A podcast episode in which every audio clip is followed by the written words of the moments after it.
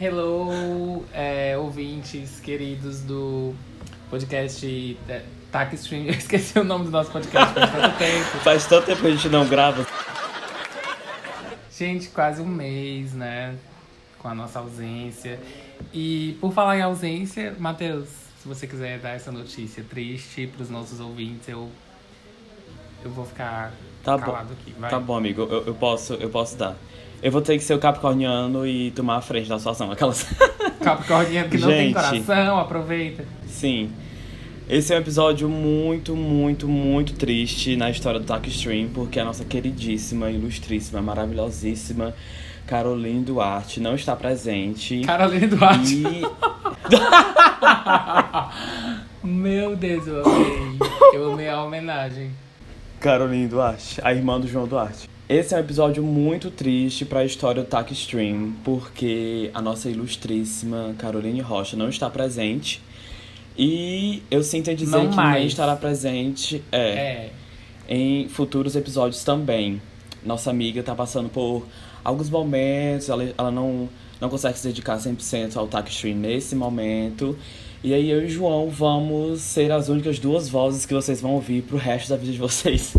É, gente, é uma pena. Brincadeira, Mas- brincadeira. A gente Mas tem... a gente agradece muito a contribuição da Carol, que foi imensa. Carol, que tem um universo na cabeça. E agora a gente não vai conseguir falar de filmes e séries também.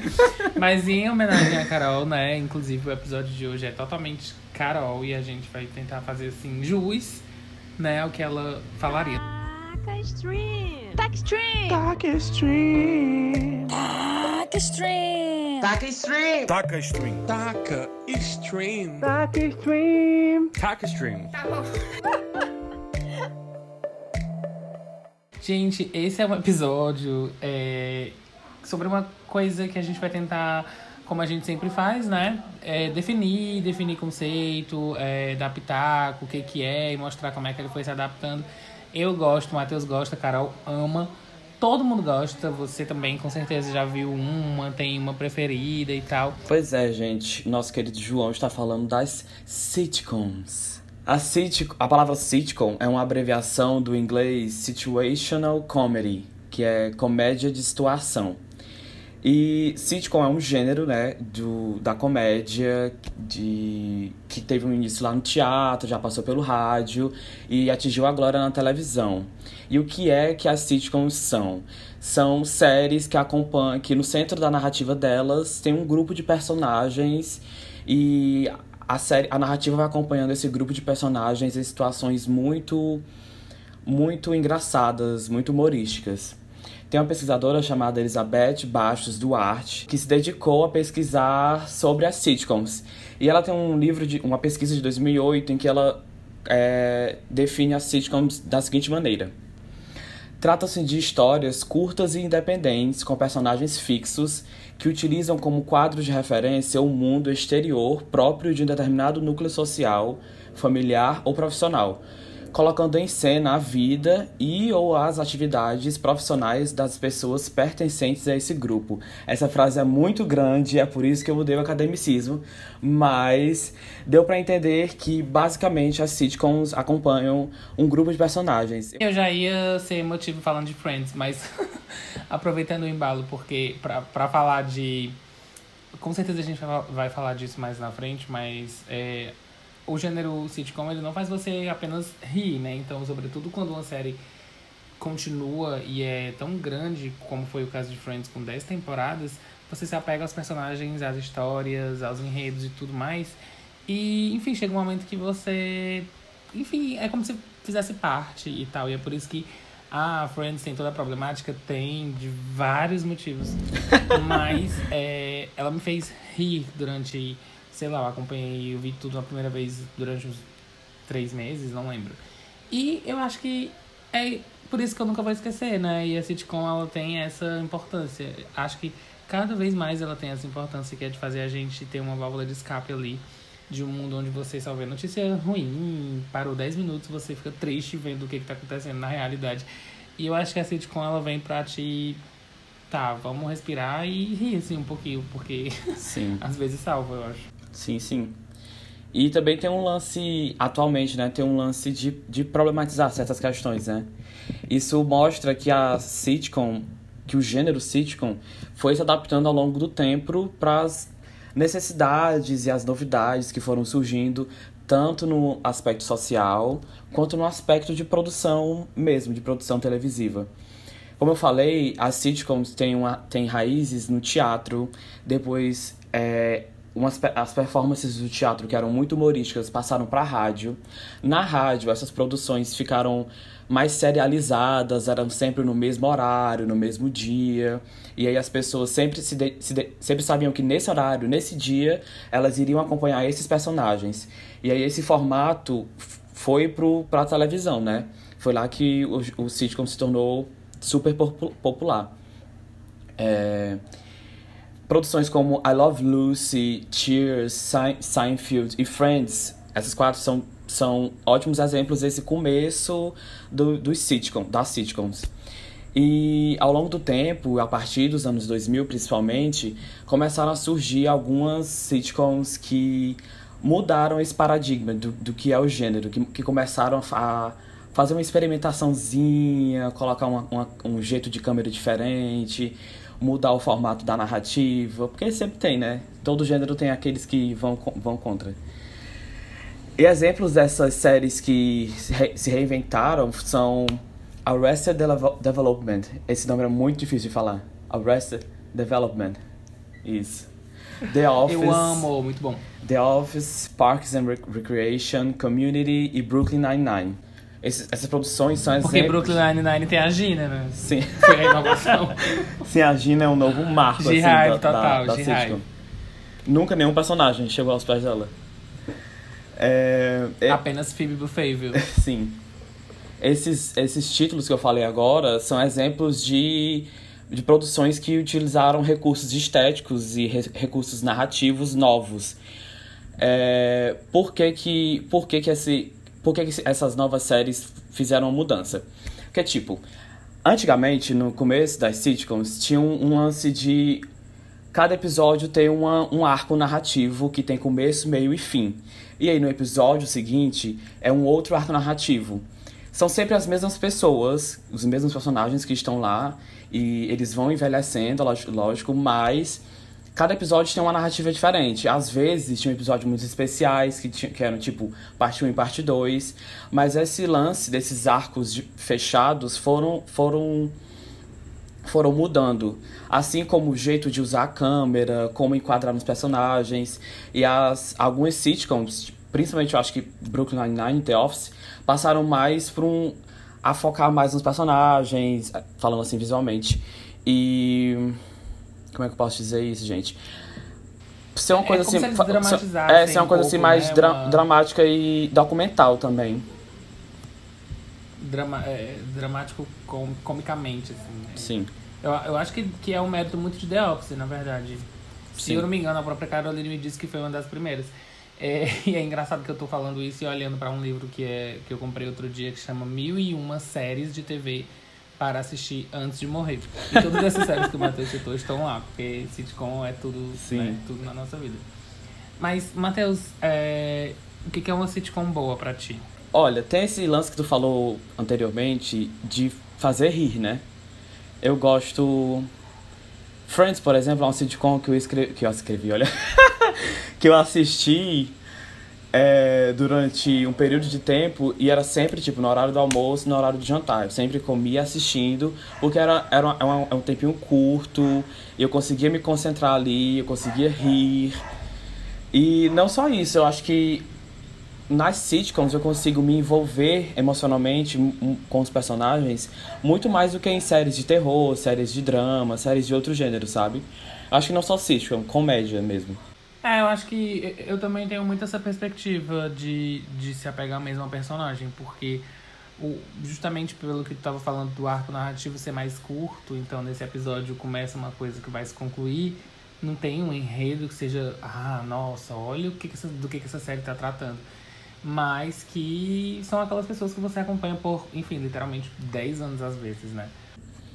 Outra coisa que foi mudando ao longo do tempo é, em relação à produção de sitcoms foi um recurso, assim, que eu pessoalmente não acho, eu acho super ok, eu, eu adorava, inclusive.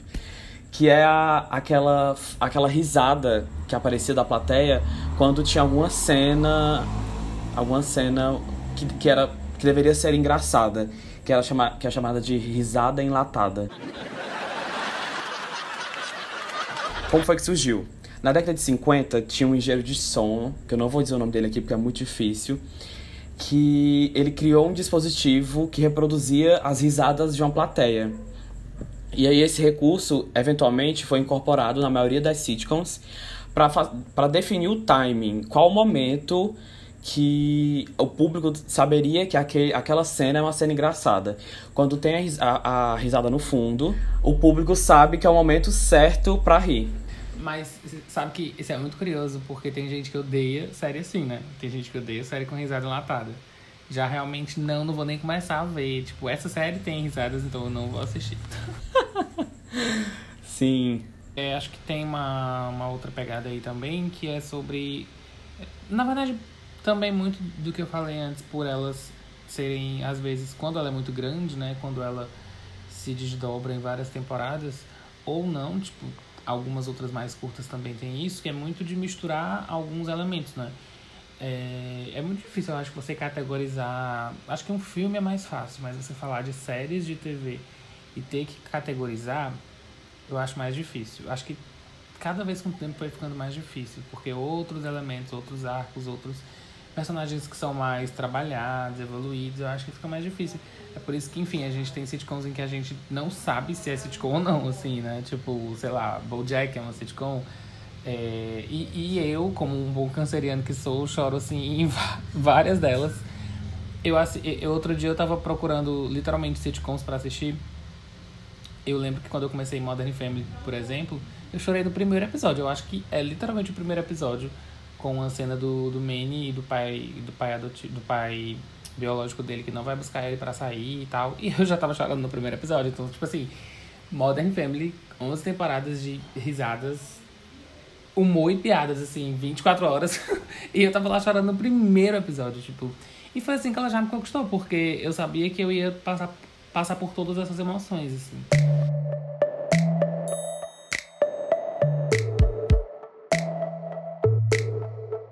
Uma coisa muito importante a quebra da quarta parede, João Duarte. Nossa, sim. Olha, se tem uma coisa, se tem uma coisa que eu gosto quando eu tô assistindo uma, algum material audiovisual é a quebra da quarta parede. Foi por isso que eu assisti gente, House começou Cards. com Scooby-Doo. Scooby-Doo, sim. é, esse recurso de quebra da quarta parede foi é muito comum em The Office. Eu nunca assisti The Office, assumo aqui, mas eu sei porque eu tenho muitos amigos que assistem e falam bastante disso. Porque foi um recurso que não foi bem aceito assim no começo que a das, assim que a série saiu, né? E eu acho incrível. O que é que tu acha da quebra da quarta parede, João? Ah, eu gosto, mas eu acho que diferente do da risada enlatada que não me atrapalha assim, não atrapalha a minha a condução do episódio para mim, eu acho que a quarta quando se tenta forçar demais uma quarta parede, é, eu não sei. E aí eu acho que depende, não, não, não falando de séries em si, mas eu acho que tem alguns episódios em que se pesa a mão, tipo, sempre, tipo, alguns personagens são sempre, sempre vão falar olhando pra câmera, sempre vão, já, você já vai procurando o olhar dele, assim, tipo, eu não sei porque sempre tem que acontecer, assim, em alguns episódios. Mas não, não, não tenho muito nada, enfim, não é que eu tenha nada contra, não. Não deixaria de assistir uma série por causa disso, não deixaria de ver Fleabag por causa disso, mas enfim. É, eu, eu gosto muito do, da forma que eles usam o recurso da quarta parede, da quebra da quarta parede em Modern Family. Porque, tirando a parte do, do, do documentáriozinho, né, e tal, mas em cenas mesmo, quando eles, quando eles quebram a quarta parede, é muito sutil. Então, é geralmente quando eles estão meio embaraçados, assim, sei lá, envergonhados com alguma situação, e eles dão aquele olhar, assim, tipo, de meio segundo que você pega no ar, assim, sabe, a situação constrangedora que tá acontecendo. Mas não que eles falam com você na, na cena Fleabag, assim, não é, sabe?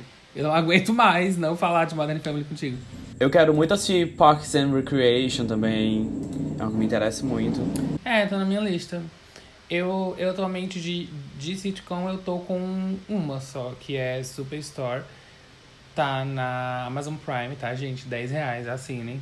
Tem 30 dias de período teste. Eu tô, eu tô fazendo 30 dias de período teste pra não pagar 10 reais.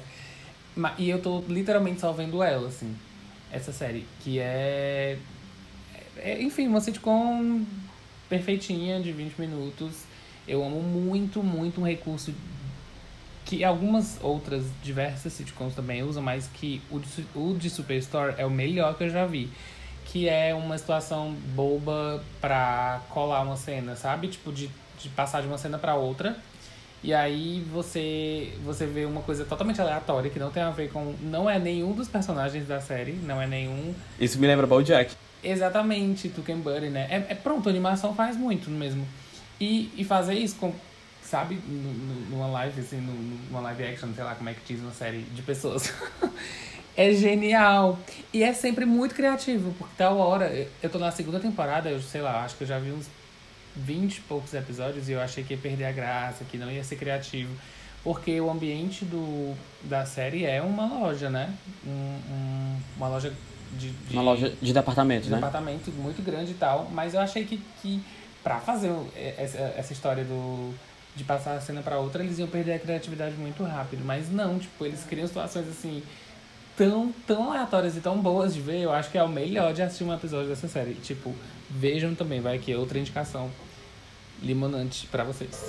Sim, sim.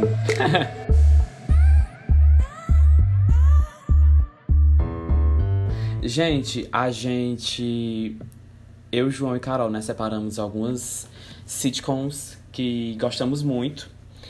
Mas como a Carol não, não tá aqui presente hoje, infelizmente, ela tá triste agora, a gente vai falar cinco cada um. Cinco eu e cinco o João. Tá bom, João? Pode ser. Como eu sei que o João vai falar algumas dessas aqui, eu vou, eu vou falar as que ele não vai falar de jeito nenhum. Eu espero que ele fale de Brooklyn Nine-Nine. É, a prim- minha, primeira, minha primeira recomendação é Desen- Desencanto, uma série de animação da Netflix, que é uma sitcom. Gente, nada a ver, tem nada com nada, mas é muito boa. É dos mesmos criadores de Simpsons e Futurama. E segue. É uma, uma série assim, medieval. Segue uma menina que não quer ser princesa, ela só quer se, aventurar e se embebedar. Só que tem muitos elementos contemporâneos, sabe? Muitos elementos, relações sociais contemporâneas. É muito bom ver como eles é, colocam essa- essa- esses elementos contemporâneos, tipo, sei lá, um rolê com os amigos, assim, tal hora da noite, num cenário medieval. Muito boa, assistam Desencantos, tem no Netflix, é uma produção original do Netflix. Então, como a gente já falou de muita coisa, é, eu já falei aqui de Friends, eu já falei aqui de. de até de Tuck and Buddy a gente já falou, né? Mas eu vou começar falando de Tuck and Buddy de novo, tô nem aí. Porque Tuck and Buddy é. Eu, é literalmente, assim, uma das minhas séries favoritas mesmo. Inde- Independente de ser sitcom ou não, tá aqui na minha parede o pôster da primeira e única temporada. Mas vai ter a segunda, né? Por favor, Matheus. Diz que vai. E ela, ela é, uma, é uma série original Netflix, dos mesmos criadores de, de BoJack Horseman, pra quem, pra quem viu e tal. Mas não- tem muita coisa a ver, não é niilista, não é, não é depressiva, muito, muito pelo contrário. Tem umas bad Star Wars assim no finalzinho, mas nada demais. É realmente muito pra cima, é realmente muito contagiante, muito boa. É, e eu recomendo, tá? São, são, são pássaros que vivem em Birdtown. Ah, e uma cidade totalmente fofa e maravilhosa. Vocês vão gostar. Ela trata de várias coisas é, também. É bem contemporâneo também. É uma... É uma... É uma animação muito, muito fofa e muito consciente, assim. Eu, eu recomendo pra qualquer pessoa, de verdade. Eu acho que você precisa gostar de animação, talvez. Beleza, mas vai por mim, você vai gostar. Sim. Eu assinei embaixo, Birdie é muito, muito bom. É, ainda na onda das animações, eu recomendo Big Mouth. Gente, Ah, eu ia falar de Big Mouth. sério, essa... Eu te odeio. Desculpa, amigo. Mas é porque essa série é muito boa, sério. Basicamente, Muito segue. acompanha um grupo de adolescentes que estão iniciando sua puberdade e trata assim sobre a educação sexual de uma maneira tão inteligente, tão brilhante, sabe? E, é- e tem episódios musicais e tem uns tem umas viagens assim que umas coisas assim sobrenaturais que não tem como entender. cada pessoa tem um monstro do A hormônio. Whitney Houston, Sim, tem a Whitney Houston. Gente, tem, uma, tem umas, umas paradas assim muito doidas. Big Mouth é muito legal. Assistam essa série, porque ela é muito inteligente e também é muito consciente. É, eu acho que. Eu, assim, eu demorei a gostar de Big Mouth. Porque eu demorei a entender o conceito, sabe? Eu demorei a entender, assim, que ela realmente. Porque ela não parece ser uma coisa meio nonsense. Só que você tem que assistir ela como uma coisa nonsense, entendeu? Você não pode procurar muito tentar ver o sentido das coisas. Sim. Às vezes parece que tem que ser, mas não é. Mas é legal também a ser embaixo. É, eu ia falar Eu acho dela, que é, então é uma- até uma referência ao, à própria adolescência, né? Porque a adolescência não tem nada com nada, a gente sabe disso. Que é o momento da nossa É, vida é mais. What? Sim. Vai, Tá, amigo, sugere eu vou, outra. Eu vou. Eu ia literalmente falar de Big Mouth agora, então eu tô aqui HM, né, assim. Mas é, eu vou falar, eu vou sugerir Unbreakable Kimmy Schmidt pra vocês. Tudo. É, ela é, é original Netflix? É, né, Matheus? É, sim. Tá, Unbreakable Kimmy Schmidt também não tem nada com nada, mas é, eu é difícil porque eu e o Matheus a gente gosta dessas coisas, então se vocês gostassem, gostarem de coisas que têm uma linha de pensamento coerente, talvez seja difícil, mas são boas séries, vai por nós, tá?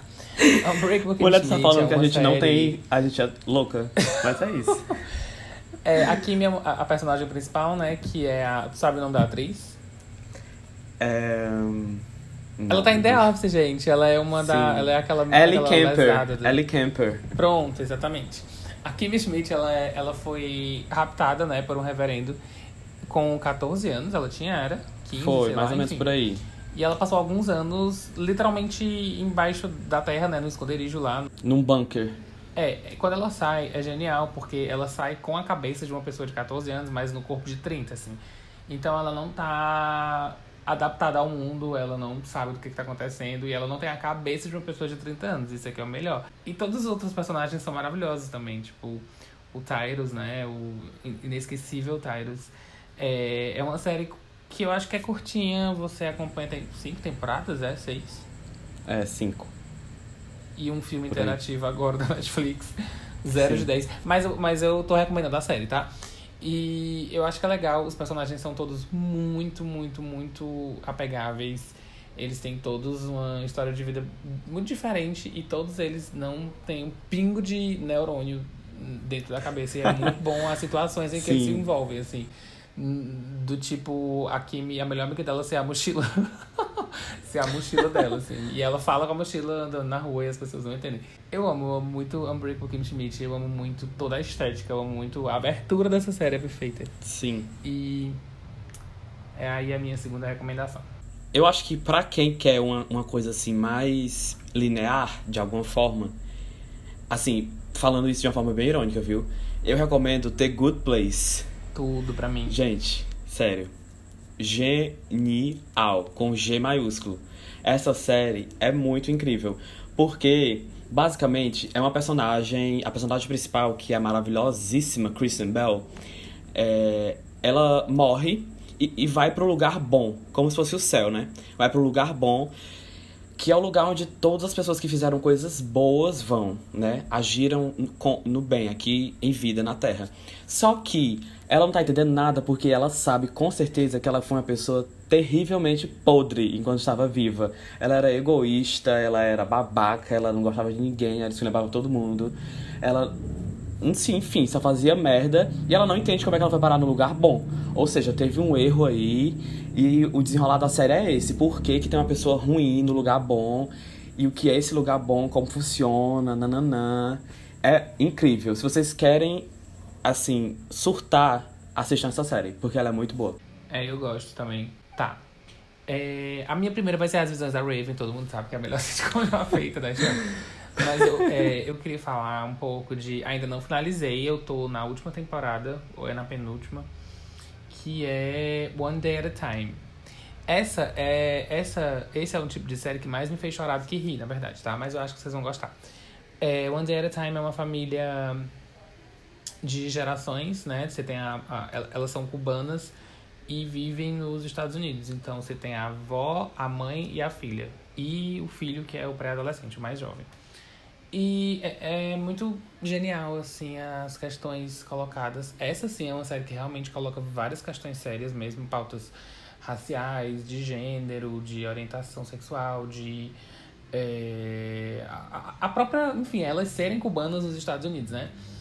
E, e tudo é maravilhoso porque é tudo com. Enfim, é uma sitcom que trata de, de temas sérios, é, com leve, depressão e tal. Mas com leveza, é, um são episódios de 30 minutos, é um pouquinho maior do que o normal. Mas eu super recomendo, você se apega muito rápido. Ela é uma série tipo. Acho que foi uma série meio barata de se fazer, porque tem poucos ambientes, você se familiar... acaba que você se familiariza mais rápido, né? Tanto com os personagens como com os ambientes. Acho que no máximo são três ambientes, assim. Quando, quando, ele não, quando eles não estão em casa é muito estranho até. E, e muitas coisas acontecem, muitas coisas. Nossa, gente, já chorei tanto em off, assim, mas já chorei tanto com essa série, vocês não têm noção. Eu acabo os episódios falando com os meus amigos que me indicaram, tipo, eu odeio vocês, tô chorando muito. Mas fica aí a dica também. É isso. É, minha quarta recomendação é uma série assim que eu acho que cinco pessoas no planeta todo assistiram. Eu tenho certeza disso. Essa recomendação e a quinta também são duas séries assim que eu acho que não sei, foram canceladas justamente porque cinco pessoas assistiram só. É, minha quarta recomendação é Don't Trust the Bitch in Apartment 23. Gente, sério, uma, é uma caipira. Eu amo esse termo. Uma caipira vai pra Nova York porque ela quer mudar de vida, quer outro emprego, êxodo rural, né? Quer outro emprego e aí ela se ela começa a morar junto com uma com uma uma patricinha assim de Nova York, que ela é muito passa passa o dia bêbada e vivendo a vida adoidado, sabe? E são estilos de vida muito diferentes, porque a, a a outra, a loira, não lembro o nome dela, a loira, que é a caipira, ela quer ter uma vida regrada e quer, assim, ter um emprego, quer construir uma carreira, não sei o quê. Sendo que a, a outra, literalmente, não tá, mais, não tá nem aí pra vida. E é muito bom ver esses, esses embates entre elas duas e ver como elas, como elas constroem uma relação real. Porque o nome da série é Não Acredite na Vadia, do Apartamento 23. Porque todo mundo odeia ela, a dona do apartamento. Que é, porque ela é muito... Não tô nem aí pra vida. E é muito lindo, porque essa a, a vadia é a Kristen Ritter, que é uma atriz, assim, perfeita. Eu amo ela. João, ela parece Breaking Bad, tu sabe? Ela é, sério, é a Jessica Jones, acho que vocês conhecem. Sério, eu amo aquela atriz e, e nesse papel ela tá muito boa, porque a cara dela é a cara de nojenta. Então eu amo, eu amo, eu amo essa série. Assistam essa série, tá no Netflix. Tá, eu acho que a minha penúltima indicação a gente também citou rapidão aqui, mas eu acho que vale a pena porque. É... Enfim, eu acho que ela foi responsável por um, os, os maiores, as maiores crises de risco que eu tive na minha vida. Eu indiquei para alguns amigos também, alguns começaram. A Carol também gosta muito. Acho que ela era um dos objetos do TCC quando a Carol ia falar de sitcom, porque ela não falou. Mas é Arrested Development, que é uma série que já tá finalizada, tá toda na Netflix também, se vocês quiserem ver. É... Ela é meio desconhecidinha e tal. É, não sei porquê, porque ela é muito, muito, muito boa mesmo. Tipo, roteiro do caralho, assim. É uma família rica. Enfim, uma família toda errada, né? Que é rica à base das falcatruas do, do pai, que é um empresário, enfim, que acaba sendo preso, várias coisas. Quer dizer, que passa a série toda tentando não ser preso. e aí, até que ele é. E aí, é, enfim, você a, toda a família toda, toda, toda, toda louca, toda errada, e é muito bom. Ela é uma série narrada, tá? O filho principal lá, o protagonista, ele narra o, o George Michael. E eu acho importante dizer que as duas últimas temporadas são bem lixosas, assim, a galera fala bem mal mesmo. Mas eu acho que de cinco, três valem muito, muito a pena. E vale a pena terminar também se você acabar se apegando muito aos personagens são muito bons. Assim, nossa, eles são super caricatos, é sensacional. Tudo. Minha quinta e última recomendação de sitcom pra vocês assistirem é. Ai meu Deus. Gente, sério. Drew Barrymore como o meu Santa Clarita Diet é uma, uma série que acompanha uma família. Clássica família assim, padrão, branca, rica dos Estados Unidos, né? Pai, mãe e filha. Tal hora, a mãe é picada por uma, por uma aranha e começa começa a se interessar por canibalismo. ela não consegue mais comer nenhum dos alimentos assim que a gente come, tipo, não comer batata frita, ela começa a vomitar. E ela, come, ela precisa se alimentar de carne humana. e é muito doido porque o pai e a filha simplesmente tem que aceitar a situação dela e come, eles começam a fazer um julgamento, assim, na Terra mesmo. Se, se essa pessoa fez coisas ruins, vamos matar ela pra, pra, pra protagonista se alimentar, sabe? Gente, é muito bom porque. Sério, não tem, essa série não tem nada com nada. Eu já repeti esse termo várias vezes nesse episódio. Mas é sério, essa série não tem nada com nada. Porque a mitologia né, que é criada. Vale pra mim, então, viu a indicação. Sim, do porquê que ela virou essa pessoa que come, né, que é canibal.